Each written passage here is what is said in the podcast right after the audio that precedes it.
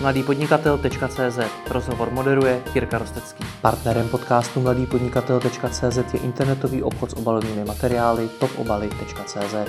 Pokud hledáte rychlého dodavatele krabic, obálek či bublinkových folií, navštivte internetový obchod topobaly.cz. CEO košík.cz Tomáš Řábek. Dobrý den. Dobrý den. Od května letošního roku stojíte v čele internetového supermarketu Košík.cz. V minulosti jste více než dva roky pracoval i pro vašeho největšího konkurenta, kterým je Rohlík.cz. Proč vám prodej potravin přes internet tak přirostl k srdci? Ale to je asi eh, trošku další historie. Hmm.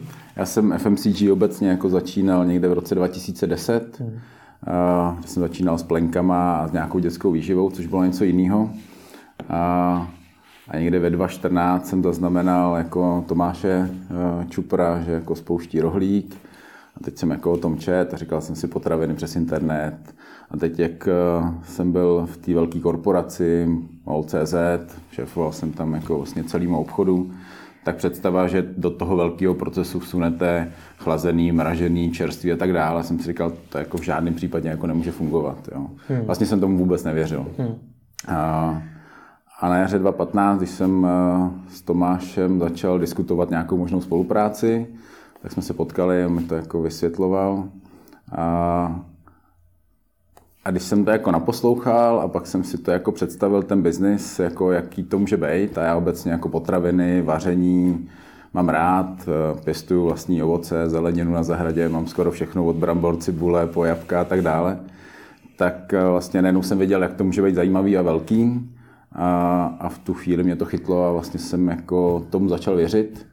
A, a od té doby se to jako veze. Co vám na tom biznisu s potravinami tehdy nedávalo smysl? Protože mimochodem já jsem se o vás dočet, že se vám říká i z českého online FS, FM, FMCG. Pardon. Jo. Uh, ne, že by mi nedával smysl prodej potravin, uh, protože v, kdysi dávno jsme byli první, kteří prodávali kofolu třeba přes hmm. internet uh, relativně úspěšně. Ale vlastně tím, jak jsem byl svázaný celým tím složitým procesem, software, SAP, všechny teplotní řetězce, tak neuměl jsem si představit spíš tu logistiku a ten proces. Hmm. Biznesově jo, ale viděl jsem, jak složitý to jako může být nebo bude. A to mě vlastně říkalo, to, bude, to je tak těžký, že to je skoro nemožný. Hmm. Jak už pokročilá ta logistika dneska v případě těch českých firm je? Už je to ve stavu, o kterém byste řekl, že to je něco, co je třeba srovnatelný s jinými zeměmi, s jinými trhy, nebo furt ještě máme třeba co dohánět? Je otázka, jako s čím to budeme srovnávat. Hmm. Když se podíváme na Okado a podíváme se na ten jejich automatizovaný sklad, tak to jsme, myslím, jako extrémně daleko. Hmm. A, a my jsme k sobě hodně uh, sebekritičtí, takže když se podíváme na náš sklad, který má dneska jako přes 8000 metrů čtverečních, máme chladáky, mrazáky a nějakou jako automatizaci, pořád nám to přijde jako hrozně dětský a malý, jako v porovnání s těma velkýma technologiemi. Na druhou stranu, dokoliv k nám přijde a provedeme ho tím procesem, tak vlastně jako se nestačí divit. Jo? Říkají, mhm. ty jo, tak to jsme nečekali, že to je vlastně tak sofistikovaný, to je jako boží. A myslím si, že jako v porovnání s tím eh, zahraničím, když neberou opravdu ty velký, ono to nemá moc rovnání. Myslím, že to, co se děje v Čechách, je jako relativně unikátní. Jo? Takže v tom procesu nebo v tom systému máte všechny položky skladem, jich dneska máme skoro 15 tisíc, eh, tam to není jako doručíme eh, za týden na objednání a tak dále. A myslím si, že jako jsme relativně na začátku, protože budoucnost je samozřejmě automatizace, dneska jako lidská síla, kromě toho, že je drahá, což je ten menší problém, tak je hlavně nedostatková, tak v té automatizaci myslím, že je jako velká budoucnost, ale to, jak to děláme dneska, myslím si, že už je jako velmi uspokojující. Hmm. Když jsme možná v tom výjimeční jako Češi, tak odkud se učíte? Vzniká to úplně od nuly, takže to sami vymýšlíte, anebo se můžete někam jít podívat? Jako když se podíváte na ten frontend, to znamená na web, jak se co dělá, tak tam asi se někde už můžete inspirovat. Bavím se jako primárně o tom skladu, tak, logistice. Takže primárně jako hmm. na ten frontend koukáte Anglie, eh, Amerika a tak dále. Co se týče té tý logistiky, tam myslím, že jako není moc kde se učit. Jo. Ty hmm. koncepty jako neexistují, těch skladů, které by takhle fungovaly na světě, není moc. Zároveň, i kdybyste se tam chtěli podívat, tak těch možností taky není jako příliš, takže samozřejmě nikde jsme se byli podívat, ale ve to jako stavíme na koleně, tak jak eh, celý ten systém jako pokračuje, jak jsou různé potřeby, tak to vyvíjíme jako za běhu. No. Hmm. samozřejmě sledují primárně e-shopy, které neprodávají takhle rychloobrátkové zboží. Jak, jak, jak byste to zvyšování té efektivity vašeho skladu popsal? O co tam jde? Co tam děláte, co tam ladíte? Ale je to, eh, ten celý náš sklad je rozdělený na různé sektory, mm-hmm. takže ta objednávka se skládá z různých komodit typu trvanlivý zboží, drogérie, chlazený, mražení, ovoce, zelenina, pekárna a tak dále. Takže a jedna se snažíte ten sklad rozdělit na co jako nejmenší části, aby se pikovala třeba ta objednávka zároveň, to hmm. znamená je rychlejší, protože ty začátky byly, máte jednoho člověka, který oběhne celý sklad takovým jako hadem, vypikuje celou tu objednávku a na konci jako zákazník má nákup. Dneska už se to rozpadá do různých sektorů, snažíte se implementovat různý pásový dopravníky, tak aby ty lidi neběhali po těch 8 tisících zleva doprava, ale aby měli svoji část, svoje dva, tři, čtyři regály, který pikují, dávají přepravky, který někam dojíždějí, eh, třídějí. Je to, je to hodně o zkracování vlastně té doby, kdy, která je potřeba na to vypikování a aby ten piker udělal co nejméně kroků a co nejméně pohybů. Takže dneska jako spousta objednávek se multiplikuje, to znamená, děláte více objednávek najednou, abyste se na jedno místo vracel, co jako nejméně často eh, je to hodně o konzolidaci, o tom, jak třídíte na konci tu objednávku, kde který regál je umístěný, aby se zkracovala doba a vzdálenost od vychystání až po naložení do auta. Je to strašně o velkých detailech hmm. a ve každý jako tři až šest měsíců ten sklad musíte z velké části přestavět, protože jak rostou objednávky, tak to, co jste vymysleli před půl rokem, před rokem, už prostě nestačí. Hmm. Jak tyhle ty detaily odhalujete? Chodíte po tom skladu, sledujete ty lidi, nebo na to jdete ne. nějak ještě sofistikovaněji? Ne, tak eh, první věc, celý ten sklad je vlastně jako výrobní linka, to je jako hmm. jako výrobní proces. Ono vlastně jako celá ta firma je hodně, hodně uh, spíš jako provozní než obchodní ve finále, protože ten obchod je jako řekl bych, ta jednodušší část. Eh, a my samozřejmě a teď měříme všechny ty věci, takže koukáme výkonnost jednotlivých pikerů, chybovost jednotlivých pikerů, to, kde můžeme ušetřit vzdálenost, čas a tak dále. No a pak samozřejmě v tom skladu jsme jako non-stop, takže hmm. chodíme, koukáme, jestli drží pikovací pistoli vlevo, vpravo, jestli tlačí dobře, jestli můžeme to zboží jako líp eh, zaklízet, jestli můžeme zlepšit Eh, větší práci nebo zlepšení práce s expiracemi toho zboží nebo s jednotlivými šaržema. Je to prostě člověk kouká na ten provoz, kombinuje to s číslama a upravuje. Samozřejmě potřebujete poslouchat i ty lidi, kteří to ve finále dělají, jo, hmm. protože ty pikeři samozřejmě kolikrát eh, mají docela dobrý postřehy, jak hmm. ten proces zlepšit. Říkáte, měříte, vyhodnocujete, jaké nástroje k tomu tedy používáte? Každý ten pohyb, který v tom skladu na tom zboží proběhne, každý naskenování zboží je zaznamenaný v systému, takže my vidíme, kolik kilej člověk vypikoval za půl hodiny, za hodinu, za den, eh, jaká je rychlost, jaká je chybovost, takže vlastně propojujete konkrétního člověka s celým tím systémem, online jako sledujete data, jaký máte výkon, kde musíte přidat, kde ubrat a podle toho upravujete ty procesy. Čili je to vlastně online trackování všech pohybů, hmm. jak lidí, tak toho zboží po skladě. A všechno je to vyvinutý přímo vámi, nebo používáte nějaká dostupná ne, řešení? Ne, to všechno, tomu říkáme samodomo, Aha. takže všechno si víme sami zatím. Hmm. No nicméně eh, vy nejste eh, v košíku od jeho začátku, vy jste ho vlastně před eh, od toho května letošního roku, jak jste hmm. ho přebíral, v jakém stavu byl? To je jako docela složitá otázka. ten stav nebyl úplně ideální a to jako z mnoha úhlů pohledů. Eh, myslím, že základ té firmy nebyl špatný, ale ta firma historicky prošla jako mnoha turbulencema, ať už to byly investorské záležitosti, procesní věci, eh, kompetence nebo nekompetence lidí. Takže první velký problém byl, že ta firma nebyla úplně ideálně řízená.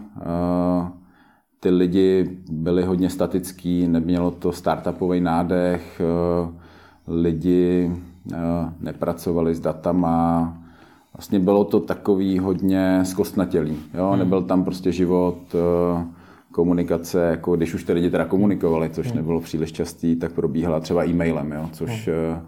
dneska e-mail je jako pro mě historie. Jo. Vždycky, vždycky říkám, já maily čtu v neděli a ve svátek, takže jestli něco potřebujete, tak neposílejte hlavně mail. Máme prostě jako komunikační nástroje, kde jsme jako non-stop. Hmm. Takže... A pardon, čím to bylo, že ta firma byla takhle zkosnatá? Protože já jsem vždycky Košík vnímal právě jako, jako tu moderní firmu, v podstatě jako startup jo. a od ní bych právě čekal tu modernost. Já myslím, že to, já bych to řekl nějak kulantně. Vždycky ty myšlenky jako ze zhora dolů nepropadnou úplně ideálně, čili hmm. může být jako nahoře člověk, který je jako velký vizionář, ale neumí řídit eh, lidi, neumí předat tu myšlenku dál, neumí ty lidi zapálit eh, a pak velmi často je to firma jako o jednom nebo o pár lidech, hmm. který si všechno nechávají u sebe a vlastně nezapojí ten tým. Jo? Takže hmm. velmi často ty lidi jako seděli, jenom poslouchali, co říká šéf, nepřicházely žádné interakce, žádné odpovědi, žádné otázky. Bylo to takový, tohle dělejte, oni to dělali a vůbec jakoby nepřemýšleli. Hmm. A, a myslím, že jak ta firma procházela tím divokým vývojem a byl velký tlak na to, aby to performovalo, tak to bylo hodně jako v přeči. Myslím, že to hmm. bylo hodně ve stresu a že jako ty poslední, ta poslední doba už byla taková jako hodně zaseknutá. Hmm. Co se s tím dá udělat, když tam máte, jak se to nazval, statické lidi? Lze s těma lidma nějak pracovat nebo je potřeba no. je bohužel vyměnit? Je to kombinace. No. Část lidí jako asi poznáte na první dobrou, že je potřeba vyměnit a většinou to berete jako ze zhora dolů. Jo? Takže na určitých pozicích už očekáváte, že ty lidi by měli fungovat, že by měli být trošku seniornější, že by měli umět ten tým řídit a, a nechcete jako lidi, kteří jsou v určitém věku a v určité pozici, jako učit jejich práci. Jo? Hmm. Takže část lidí jsme museli vyměnit, poměrně velkou, a část lidí vlastně pochopíte, že když vyměníte tu hlavu, to znamená, když vyměníte jako ten řídící prvek, tak se jako začnou hejbat, když s nimi hmm. začnete mluvit, začnete s nima uh, rozebírat situaci, začnete jim radit, začnete s nimi jako diskutovat, tak ve finále zjistíte, že ty lidi jsou vlastně jako fajn, akorát prostě tam byli posazený do nějaký statické pozice a neměli důvod se vůbec projevovat, anebo prostor kolikrát. Hmm. Jak to v praxi probíhá, protože takáhle vlastně úplná změna té firmní kultury u některých jiných firm probíhá roky. U jo. vás mi připadá, že to šlo poměrně rychle. Jo. Tak eh, jako nemáte moc času, jo? Hmm. takže my jako nejsme firma, která si může dát tři roky na nějakou kulturní změnu a, jedna, já mám relativně jako přesnou představu, jak by to mělo fungovat, nebo co by, co by v té firmě mělo být. A, takže jako v první fázi vyměníte ty hlavy, které nefungují, takže a, po prvním týdnu jsme vy, vlastně vyměnili šéfa IT. V následujícím měsíci jsme řešili kompletní změnu marketingu, pak jsme šli na logistiku, na, na obchod, takže hodně těch řídících lidí jsme obměnili, je to prakticky jako celý nový. A pak samozřejmě nastavíte nějakou komunikaci. Jo. V té firmě se nešlo úplně po detailech, ta komunikace tím, že probíhala jako v mailech, tak to ta firma vlastně nevidí. Jo. Nikdo neví, co se v té firmě děje. Takže první věc, kterou jsme změnili, že jsme nastavili nějakou jako platformu online komunikace, tak my jako celofirmě používáme Teamsy, což je taková jako Microsoftí obdoba Slacku, hmm. takže jedete 24-7, musíte se zapojit hodně do mikromanagementu, takže reagovat na všechny věci, musíte ty lidi rozhejbávat, takže uh, v první chvíli, když nastavíte online komunikaci a, dáte nějaké jako příspěvky a něco řešíte, tak ty lidi jako nereagují. Jo? Hmm. Musíte je hodně rozpovídat a, a, a rozejbat, takže dneska, když jako něco napíšeme na Teams, tak najednou ty reakce jsou, jo, jsou prakticky onlineový. Dřív to bylo sice onlineový, ale a, rychlost reakce byla e-mailová. Jak jste je rozpovídával? a, tak je to o tom, že komunikujete 24-7, na všechno se ptáte, když do toho přijde jako zákazník něco, tak se ptáte proč, nenecháte ty věci ležet, ťukáte, když vám někdo neodpoví, tak se za den připomenete. Hmm. Prostě do toho musíte investovat jako tisíce a tisíce e, příspěvků, aby ty lidi pochopili, že to jako musí fungovat a že musí komunikovat. Hmm. Je to o tom, že je naučíte že když něco napíšou, takže někdo jiný odpoví, že když napíšou, že je problém, že se řeší, je to jako o rozproudění, takže dneska už ty lidi se v té kanceláři už baví, už se usmívají, už komunikují, když o víkendu napíšete nějaký problém s čímkoliv, tak ty lidi jako prakticky promptně reagují, že dneska už je to super, ale musíte prostě jako do toho investovat hodně energie a být ten jako lídr, no, hmm. ten, který komunikuje nejvíc. Nicméně i ten statický člověk, když to takhle nazveme, může pro tu firmu být důležitý.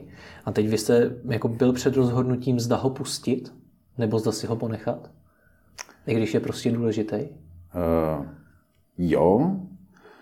A musím říct, že i statický lidi se dokázali rozhejbat. Uh-huh. Jo, jako Samozřejmě nikdy to nenajdete ideálního člověka, který splňuje všechno, nebo je to taková ta jako uh, uh, naivní představa, že někdo bude tu práci dělat tak jako vy. Jo, hmm. to je, s tím jsem bojoval strašně, strašně dlouho, že vždycky jsem od lidí očekával to samé, co jako, uh, očekávám od sebe. Já jsem na sebe relativně hodně přísnej. A pak vlastně pochopíte, že to je úplná blbost, jo? protože kdyby ty lidi byli stejní jako jsem já, tak možná na mém místě jsou oni a ne já.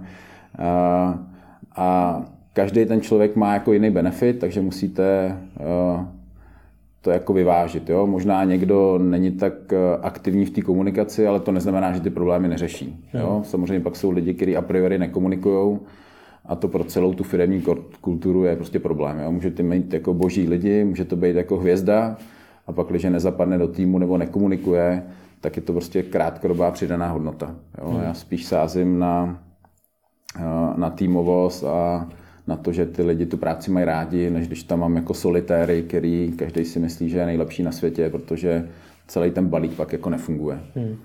Dobře, Některý ty lidi jste musel nahradit jinými, lepšími lidmi. Jak jste vybírali je? Protože předpokládám, že mm, šéfové, kteří jsou sami na sebe hodně nároční, tak se snaží obklopovat samozřejmě těma nejlepšíma lidma a i na ně jsou hodně nároční, ne. ale takový lidi je taky těžký najít. Ne. Já musím říct, že jsem měl v tomhle relativně štěstí, hmm. protože eh, já obecně si myslím, že jako lidi, když hledají nějakou práci, aspoň ty, kteří za něco stojí, tak za prvý se jim musí líbit ta firma nebo ten projekt. Hmm. Jako většinou nehledají zaměstnání, ale něco, co je bude bavit. A, a pak si myslím, že velmi často lidi nejdou jako do firmy, ale jdou za člověkem. Hmm. Takže mně se jako hezky sešla jako časová osa, kdy lidi, s kterými jsem historicky už pracoval a, a s kterými se znám dlouho a znají všechny moje mouchy a moje náročnost a, a, a mě jako takovýho, tak v tu chvíli byli nějakým způsobem volný a, nějakým, a vlastně to do sebe zapadlo. Takže já jsem vlastně jako oslovil uh, lidi, kteří v tu chvíli jako hledali novou challenge, případně někdo oslovil mě a všechno si to sedlo. Hmm. Musím říct, že doteď jsem měl jako štěstí, že jsme se tak nějak potkali a že ty lidi řekli, hele, fajn, gratulujeme, máš jako nový job a my bychom vlastně chtěli pokračovat s tebou. Hmm. Já jsem teď eh, v diskuzi s pár firmama narazil na takovou, takový zajímavý problém a to, kdo by vlastně měl zatím, když se budeme bavit, bavit teď o seniornějších manažerech, o opravdu nějakých zkušenějších lidech, kdo by měl přijít s tou nabídkou platu a obecně podmínek eh, té práce. Jestli to má být ten zaměstnavatel, Aha. který taky může dát špatnou částku, může toho člověka ja. odradit, nebo jestli si naopak nechat říct od toho seniornějšího manažera. Jak to je tomu přistupujete vy? Ale myslím, že to je kombinace. Hmm. Já radši si ten požadavek poslechnu. Jo? A já se k tomu nikdy nestavím tak, když ten člověk jako si řekne mí, než bych očekával, tak nemám tu tendenci říct, ale to je super, ušetřil jsem na tom, tak eh, vlastně je to boží. Jo? Většinou, když ten člověk jako má, aspoň z mýho pohledu, moc nízkou představu o svojí hodnotě, Uh, tak se mu to snažím nějak do těch podmínek zakomponovat a když už to není jako tady to máš rovnou na první dobrou, tak třeba nějaký jako KPI nastavení a tak dále. A většinou těch lidí uh, tím, že je znáte, nebo já to beru fakt hodně otevřený, tak uh, je to vlastně jako zkus mi říct, eh, za co by si byl šťastný, za co by si tu práci dělal a hledám cestu, jak, eh, jak ty podmínky mu splnit. Hmm. Takže u nás se moc nehraje na nějakou jako zkušební dobu a tak dále, protože vlastně chcete toho člověka nahajrovat nebo přijmout a chcete jako druhý den, aby podával výkon, což většinou zkušební doby je takový až vlastně to mám jistý, tak začnu něco předvádět a je to hodně stresující, takže sice jako legislativně to zkušební dobu máte, ale jinak my, když někoho přijmeme, tak jako druhý den už plave v moři a, a chceme po něm výkony. Hmm. Jak potom ty lidi v té firmě udržet? Protože to, co mi přijde v tom oboru, tak eh, je to, že řada těch lidí ráda mění tu práci po roce, po dvou nebo prostě po nějaký době, hmm. protože prostě chtějí nové výzvy. Což zase pro vás může být nepříjemný, protože vy o ty lidi tím pádem přicházíte. No. Jak je udržet? Tak pokud jde o výzvy, tak eh, tenhle biznis je jako jedna velká výzva. Jo? Ty výzvy jsou vlastně jako každý den. Eh, jak ty lidi udržet? Já musím říct, že čím dál tím víc se nám eh, jako ve firmě objevuje, že ty lidi tolik neřeší jako svoje podmínky, ale že dneska už je jako programátoři a, a lidi, kteří jsou ve skladu, se ptají jako na vize. Jo? Hmm. Ptají se na budoucnost, na strategii, eh, co ta firma bude dělat. Jako při se... pohovorech teď myslíte? Ne, obecně. Obecně. Jo, jako samozřejmě Aha. při tom pohovoru když ty lidi přijímáte, tak je musíte něčím zaujmout. Jo? Hmm. A jedna věc je jako firma, to, co chcete dělat, to, jaká je ta myšlenka, co chcete vybudovat a jak to bude vypadat za pár let. A pak samozřejmě ty lidi jdou do nějaké kultury. Jo? Dneska už ty lidi si hodně vybírají, jaký je prostředí, jak se v té firmě komunikuje, jestli je to otevřený, jestli je tam demokracie, většinou se neptají jako na benefity, jestli máte stravenky a, a nějaké jako příspěvky na něco strašně zajímá jako podhoubí té firmy, to hmm. znamená firmní kultura a, a strašně zajímá, jestli v té firmě jako můžou žít nějaký jako úspěšný život, respektive jako něco se naučit a budovat něco, co jako bude, bude zajímavý a, a třeba velký a nebo úspěšný. Jo. Hmm. A když ty lidi už jako nastoupí, tak to, co je důležité, je s nima sdílet. Jo. Takže my ve směs ve firmě nemáme tabu, takže každý měsíc sdílíme firmní výsledky, jak jsme dopadli, co je novýho, co plánujeme, prezentujeme firmní strategie. Vlastně jsme v tomhle hodně otevření, jo? protože když ty lidi nevědí, co mají dělat a proč to dělají a co má být na konci, tak vlastně jako vůbec jim ani nechce běžet. Jo? Ty hmm. lidi nechtějí dělat zbytečnou práci. Takže spousta ITáků chce vědět, že to, co jako programují, to, co dělají, tak pomůže firmě, pomůže zákazníkovi hlavně, že toto firmu někam posune. Tolik jim jako nezáleží na tom, jestli za to dostanou zaplaceno, co dostanou, ale aby neprogramovali něco do šuplíku nebo něco, co nebude dávat smysl. Hmm. Jo, a to v té firmě jako je hodně. Včera jsme zrovna eh, tmelili eh, vztah eh, s logistikou a vůbec operation a je spousta dotazů právě jako na provoz firmy kdo udělal tohle, dá se s tím něco dělat, kam to směřuje, mohlo bychom to někam posunout. Není to o takových těch běžných životních věcech, ale spíš o tom, jako jak tu firmu posunout. Co když třeba někdo v té logistice nebo někde jinde začne řešit něco, co vy sám osobně nepovažujete za důležité? A, tak to se samozřejmě stává jako hmm. často. A, Říkám, já jsem jako komunikačně hodně otevřený, takže rád si lidi poslechnu. Ten nápad může být buď úplně k ničemu, tak mu pak nějak jako hezky vysvětlíte, že to prostě jako nedává smysl, nebo že by to nic nepřineslo. Po případě to je něco, co v té prioritě můžete rád jako nakonec. Ty lidi chtějí aspoň vědět, že ta jejich myšlenka jako nezapadne, se někde zaznamená, takže máme samozřejmě nějaký vešlisty, kde si všechny ty věci zaznamenáváme a postupně se k ním dostaneme. Eh, každý člověk je hodně individuální, ale většinou jako si to probereme eh, úplně otevřeně. Hmm. Prostě buď je to blbost, a, a nebo je to fajn a, a v nějakém časovém horizontu do toho jdeme. Se tam zmínil, že jedna z chyb eh, té firmy předtím, než jste do ní nastoupil, byla ta, že ty myšlenky, doslova jste řekli, řekl, nepropadaly dolů. Jak se tohle tomu bráníte vy, aby se to nestalo i vám, aby ty myšlenky jenom nepropadly? Nebo vůbec nepropadly? Nebo spíš, aby propadli dolů. Nebo aby spíš propadli dolů, ale aby se neopakoval prostě ten problém, který v té firmě byl předtím, jenom s jinýma lidma. Jo. Hele, je to součástí té komunikace, hmm. jo? takže my všechny ty projekty sdílíme, máme pracovní skupiny lidí, kteří na tom pracují.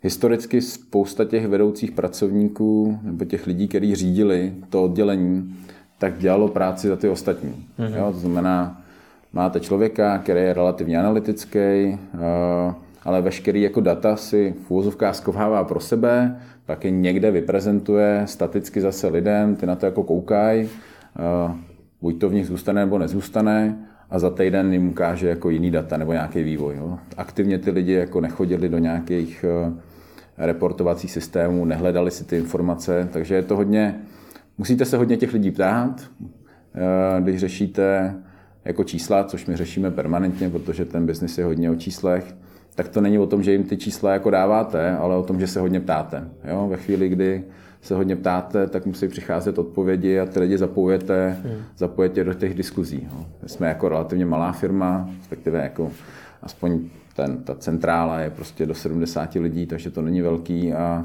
všechno to máme vlastně na jednom prostoru, skoro je to takový větší open space, takže se všichni vidíme, známe a spoustu věcí jako komunikujete otevřeně, takže já myslím, že jde strašně o to, jako nenechávat si ty věci pro sebe, ale vlastně se o to podělit. Když nemůžete říct úplně přesně, jako, co plánujeme, aby se to jako někam nedostalo, tak minimálně jako ukazovat směr, cestu, naznačovat, ale vlastně s těma lidma jako sdílet celou tu firmu. Jo? Hmm. Protože když si to necháte pro sebe, tak, eh, tak se nikam neposunete. Ty lidi potřebují zapálený a potřebují vědět, že jako pracují na dobré věci. Hmm. To je to, jste zmínil jako takovou první špatnou věc, která tam byla, se kterou jste tu firmu přebíral. Co tam bylo dál? Uh, hodně jsme teď mluvili o číslech, takže nepracovalo se s číslama. Hmm. Prostě uh, lidi neměli nastavený pořádně KPI. Uh, ta firma nějak běžela, ale spousta jako rozhodnutí se dělalo spíš pocitově, než aby se změřili.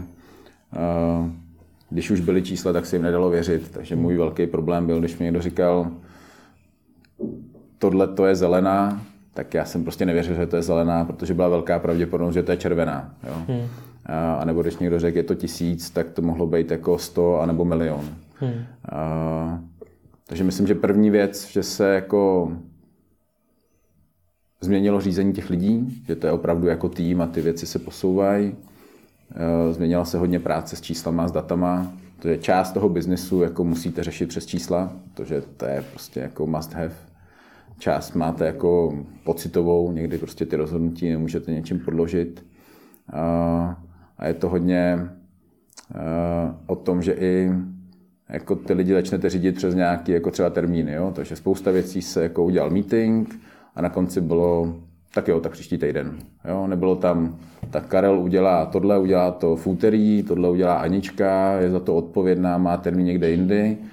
A, a když už se ty termíny dali, tak ty lidi jako nesplnili. Hmm. Bylo prostě jako běžný, že po někom něco chcete a ono to jako nepřijde. Hmm.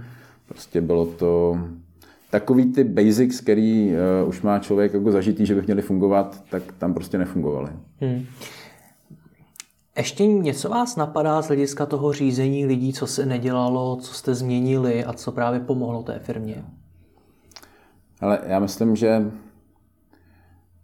tím, že ta firma prošla krušným obdobím, mm. tak uh, hodně lidí už nevěřilo, že se může něco změnit, jo? protože mhm. těch restartů proběhlo jako pár a vždycky to bylo jako nahoru a zase to spadlo. Jo? Takže pro mě bylo strašně těžké, aby ty lidi uvěřili, že zrovna já můžu být ten, který to změní a komu se podaří něco jako nastavit nově a, a změnit. Takže to co, to, co bylo potřeba, aspoň jako za mě v té firmě být, anebo jsem tam furt jako non-stop. Jo? Jsem tam prakticky první, odcházím poslední, o víkendech bývám ve skladu, ty lidi mě vidějí, vidějí, že komunikuju, eh, vidějí, že když přijde problém, tak to není jako zapíšeme a někde vyřešíme, že ty věci se řeší hned. Prostě když někdo přijde s problémem, tak se ten problém veme a, a jde se jako vyřešit prakticky jako i hned, jo, pak když jde.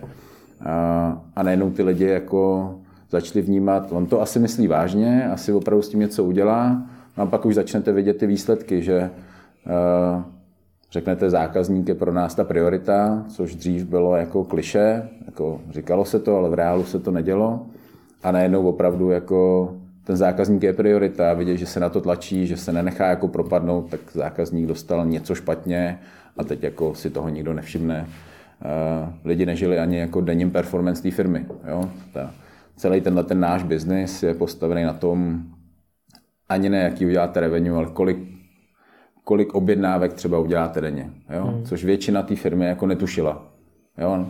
Někdo možná věděl nějaký měsíční číslo, ale nevěděli, jako kolik třeba denně se udělá, což je takový ten denní chleba, že je tím a dneska je to jako 2000, za měsíc je to 3000, ty lidi vůbec nevěděli ty základní jako KPI, které v té firmě jsou, takže eh, na začátku jsme jako do každé eh, části té kanceláře dali televize, na kterým jako vidějí online čísla, kolik se jako udělá objednávek, jakou máme dostupnost boží, Eh, kolik máme nových zákazníků, vidějí online hodnocení. Takže najednou ty lidi tím začali žít a, a sami začali sledovat ty čísla. Začalo to jim motivovat. Jo, tak to je jako, na je konci buď je to jako úspěch, a, a nebo jste jako naštvaný, že se něco nepovedlo, prostě je to ten červený hadr, jo. Prostě no. najednou vidíte a teď jsme překonali rekord a za týden znova a teď se jako něco nepovedlo a tady zákazník píše, že dostal špatný banán, protože je málo žlutý a, a vlastně vidíte, jak online se to začíná řešit. To je vlastně jako ten motor, jo? že vlastně hmm. žijete jako každou tou objednávkou. Hmm. Tam jste zmínil, že i ti lidé sami třeba nevěřili tomu, že zrovna vy po všech těch neúspěších byste to mohl nějak napravit, byste to mohl změnit. Proč jste tomu věřili sám? V čem jste si myslel, že jste tak lepší, tak dobrý, že zrovna vám se to po všech těch neúspěších v minulosti povede? Uh, tak za prvý, uh, mám s tím nějakou drobnou zkušenost, takže... Předpokládám, že ti lidé před vámi ale taky. No, to je jako otázka, jo? Mm-hmm. protože ty lidi přede mnou přišli do toho biznisu vlastně jako na zelenou louku, stavili nový biznis, většinou nebo z určitý části jako vůbec neměli tušení s FMCG, jako jak to funguje, jak mhm. fungují potraviny a třeba nikdy nestavili firmu nebo nikdy v žádné firmě jako nepracovali. Já jako pracuji už 25 let a, a těma firmama jsem si prošel jako od A do Z, jo? takže jsem začínal kdysi dávno jako brigádník na prodejně, kde jsem v té firmě po 16 letech končil jako obchodní ředitel a jednatel a od prodavače skladníka a všech pozic jsem si prošel vším. Taky už nejsem nejmladší ale to je všechno, jako naberete na té cestě ty zkušenosti. Jo? A když bych jako 20 e, letý přišel, že stavím tady jako startup, budu budovat FMCG nebo jakýkoliv jako business potravinama, tak schořím jako úplně stejně. Jo? Je to hodně faktor asi zkušeností. A musí být člověk trošku pokorný, protože když máte zkušenosti, tak, e, tak jako jste nesežral všechno moudro světa.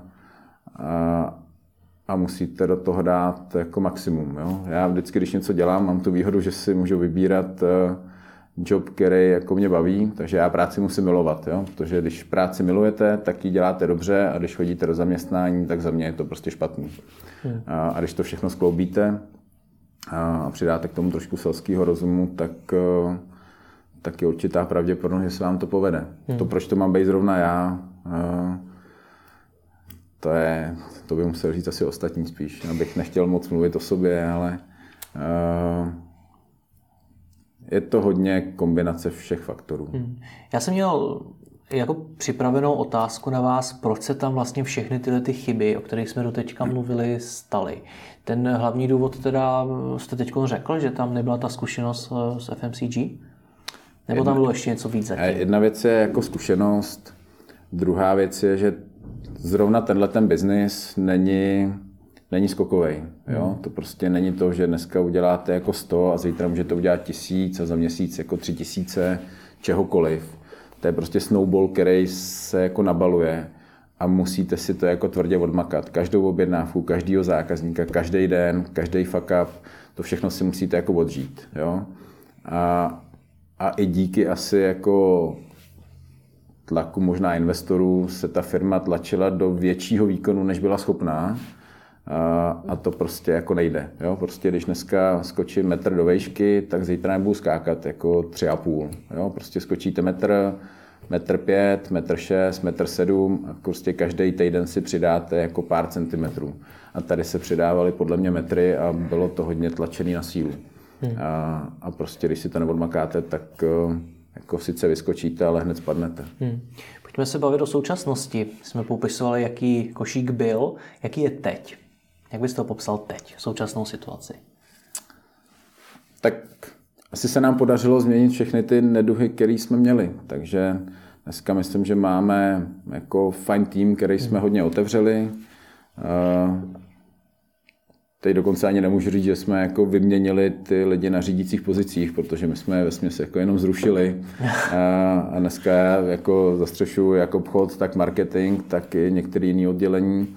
Nechali jsme tu strukturu daleko ploší, takže lidi, který, který prostě byli trošičku jako udusanější, tak najednou mají větší jako kompetence, můžou víc dělat, tudíž je tam vidět ten, ten zápal. Je opravdu lidi, který Eh, když jsem přišel a po nějaké době jsem si říkal, ale to je jako mrtvý, prostě nekomunikativní, není tam žádná chemie, ty jako musí pryč, tak najednou jsem jako vlastně poznal, že ve spoustě těch lidí to bylo a, a, a začali jako makat super. Jo? Takže hodně jsme změnili atmosféru, Dřív se ty lidi nebavili, dneska se jako v kancelářích smějou, baví se, řešejí, komunikují dostali jsme tam zpátky ten startup. Je to opravdu jako žije, že to není takový ten, hmm. uh, taková ta buchta usedlá, která, neži, která jako nefunguje.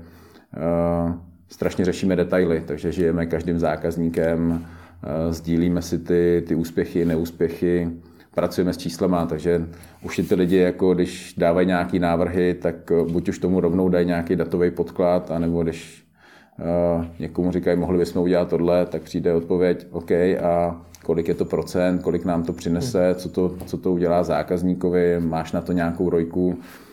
Začalo to fungovat jako ten správný startup, který, který má, lidi fungují, baví je to, pracujeme s číslama, koukáme na zákazníka. Co to má za následek? Rychleji rostete? Nebo s jakým výsledkem? Za prvý, ta práce, kterou děláme, je výrazně kvalitnější. Hmm. Dneska je to celý vlastně o tom, jestli máte nebo nemáte spokojený zákazníky, jestli ta služba je dobrá nebo špatná. Jo?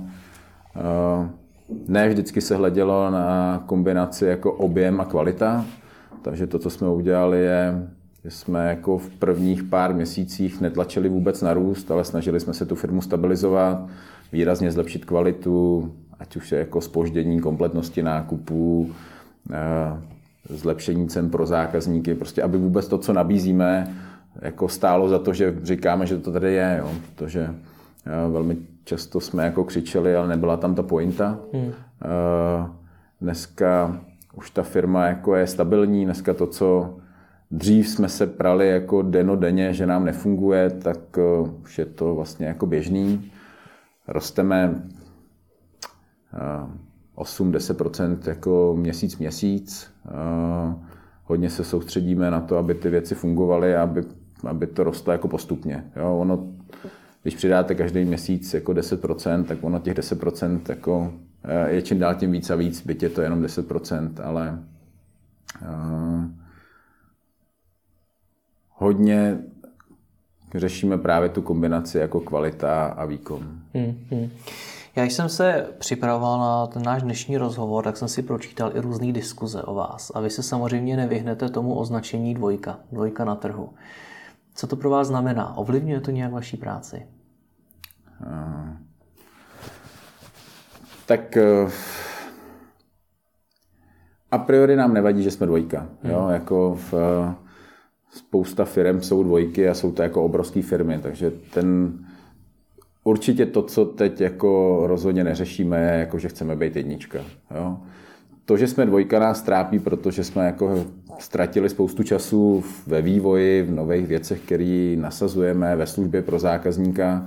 Je to, co nás trápí, je, že jsme se jako historicky, nebo košík se historicky moc neposunoval, takže ta dvojka nás trápí spíš jako z pohledu času a toho, jakou službu jakoby nabízíme, nebo to, co všechno musíme dohánět. Takže máme jako spoustu nápadů a ne vždycky je stihneme jako zrealizovat dřív než eh, jedničky nebo někdo jiný.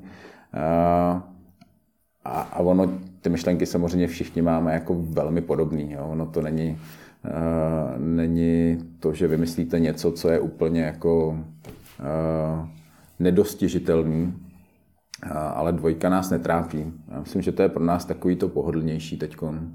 Že my jako si uvědomujeme, že jsme, uvědomujeme, že jsme dvojka, víme, že nejsme v některých ohledech až tak daleko, v některých službách nebo v nabídce, to nás samozřejmě motivuje, ale je to takový to fajn, takže my se snažíme makat a, a jednou třeba se to jako zúročí v tom, že budeme jedničky, ale říkám, není to, není to ta pointa. Ten trh je jako obrovský, jo. Tady jako bojovat jednička s dvojkou, který jsou jako obě dvě šiška v lese, prostě je to úplně jako nějaký v celém tom 500 miliardovém biznesu, který v tom FMCG je, ty firmy, které dneska dělají online, jsou úplně jako zanedbatelné. Jo, hmm. Pořád je to ještě strašně mladý, byť už jako eh, to je relativně úspěšný a může to fungovat, pořád ještě nikdo neřekl, jako že to opravdu jako fungovat bude a že to je ta budoucnost. My tomu věříme, eh, myslím si, že to bude ještě chvilku trvat, ale eh, není to o tom jako soupeřit o nějakou pozici. Myslím, že to je motivující, že to je hmm. jako občas adrenalin, když vidím, jak ty naše týmy říkají a tohle a tamhle a, a vidíme, jak se jako pošťuchujou, tak to nás jako posouvá, ale myslím, že jako náš zájem je uh, lidi přesvědčit na to, že ten online jako je fajn, že když to jako vyzkoušej, uh, že to je služba, kterou opravdu využijou, že jim to šetří čas, že mají daleko širší nabídku. Ve finále ten servis, který poskytnete, poskytnete uh, je jako ojedinělej a že náš konkurent je prostě jako retail. Jo? Hmm. Čili kdybychom řešili, že budeme, že jsme dvojka jako v tom globálním pohledu na trhu, tak by to bylo super. Jestli jsme jednička, dvojka v onlineu je hmm. prostě bezvýznamný. Jaká ta budoucnost je? Vy mluvíte o těch pěti z těch miliardách. Přesune se tedy ten retail do toho onlineu, nebo jak to bude podle vás? Já myslím, že velká část se tam přesune. Hmm. Uh, já to jako porovnávám vždycky historicky v, v tom klasickému jako e-tailu, kdy se začínala elektronika, anebo dneska jako plenky nebo chovatelské potřeby. To bylo jako nic. Jo? To prostě eh, bylo bezvýznamný. Nikdo s vámi nechtěl spolupracovat, nikdo vám nechtěl prodat zboží, nikdo vám nechtěl dát podporu, protože online byl jako promile a ten celý trh je prostě obrovský. A dneska podíl v některých kategoriích je přes 50%. Jo? Podíváte se na výpočetní techniku, Eh, podíváte se eh, na třeba ty plenky FMCG, kdy už to jsou jako desítky procent, který dělá online a nikdo tomu na začátku nevěřil. Jako, když jsem začínal prodávat plenky ve 2010, protože když jsem si přečetl, že Amazon je třetí největší prodejce plenek, to říkal, ty to je boží, to by se nám jako hodilo, to je frekvence, tak eh, všichni říkali, hele, je to hezký, ale je to jako blbost. Takže jestli to chceš dělat, tak si to dělej, ale nedáme ti na to nic, jo? dělej si to sám. A dneska je to prostě jako 20% celého trhu a je to vlastně jako největší kanál nebo samostatný, který existuje. Budoucnost toho potravinového biznesu, já myslím, že nikdy nebude jenom online. Já myslím, že bude hodně kombinace jako retail, retail, ale myslím, že jako v jiném formátu. Že takový ty velký formáty, jako 8-10 tisíc metrů prodejní plochy, velký hypermarkety, že to nebude ta cesta. Že jo? Dneska vidíme, že je spousta pekáren, řeznictví, takových těch jako speciálek, takže myslím, že hodně lidi budou využívat eh, online, možná větší nákupy eh, a samozřejmě jako takový ty speciality, dokupy jako na večeři, čerstvý pečivo, myslím, že budou jako kombinovat s tím retailem. Jo. Pardon, to jsem si zrovna myslel, že to je ten směr, kterým jdete. Nabídnout jim přes ten internet možnost koupit i ty, dejme tomu, lokální prodejce nebo výrobce jo. nebo chovatele, už je jedno. A nabídnout jim samozřejmě i tu čerstvost. Hmm. Tak Lokální prodejce nabízíme, čerstvost nabízíme, to není jako, že by ve speciálkách byla čerstvost a, a na košíku ne. Jo. Ale pořád máte hodně takových těch impulzivních nákupů cestou z práce, na večeři, nechcete o tom přemýšlet a tam si pořád myslím, že jako nějaký kontakt, dokup opravdu takových těch klíčových položek, potřebuju jako eh, pět housek na snídani nebo jabka nebo něco. Myslím, že ty malé nákupy pořád se budou realizovat nějaký jako mm, k střednědobým horizontu v retailu, jo? ale mm. bude to kombinace spíš jako menších formátů, takže mm. budou spíš fungovat expresy, rychlé dokupy, čerstvý zboží, ale to gro ty lidi budou jako realizovat na online. Já myslím, že jako, a je to vidět i, i ve světě, jako že by existoval jenom jeden formát online nebo retail, že to vlastně zatím ještě nikde není. Jak to vidíte s menšími městy? Protože já sám jsem z malého města a tam mi přijde, že když vidím ty jiné služby, třeba úplně jiný než jste vy, který se tam snaží nějakým způsobem proniknout, tak tam narážejí. Že ty lidi na to prostě nejsou zvyklí, ty lidi to ani nenapadne si něco objednat přes internet a podobně. Tak jak to vidíte vy s malými městy? Já myslím, že malý města a ty jedna velmi často na tom malém městě už nemáte jako kde nakoupit. Ještě pardon, možná opřesníme, co je to malé město, jestli to no. není cokoliv pod uh, Brno. tak do, do téhle diskuzi bych se nechtěl co, pouštět. Což už jsou docela velký města, když vynecháme teda Prahu, Ostravu, jo. Brno, tak... Jo, tak my dneska zavážíme jako i krajský města typu Jasně, no. Plzeň, Hradec, Pardubice, Liberec a tak dále. A, ale to je, nechci říct, že snadný, ale tam samozřejmě jako v, ta služba se daleko líp penetruje. Hmm. Jo, když budeme mluvit o menších městech nebo vesnicích. Já si myslím, že dneska velmi často ty lidi už eh, buď mají tu možnost nákupu omezenou, to znamená, je tam nějaký místní obchůdek, koloniál, kde prostě jsou ty základní věci, ale už tam není to portfolio. Velmi často jsou ty věci dražší, protože uh, tak ta nákupní síla toho malého prodejce prostě uh, není úplně silná, pak když není součástí nějakého řetězce, anebo tam tu prodejnu nemáte vůbec. Hmm. Jo?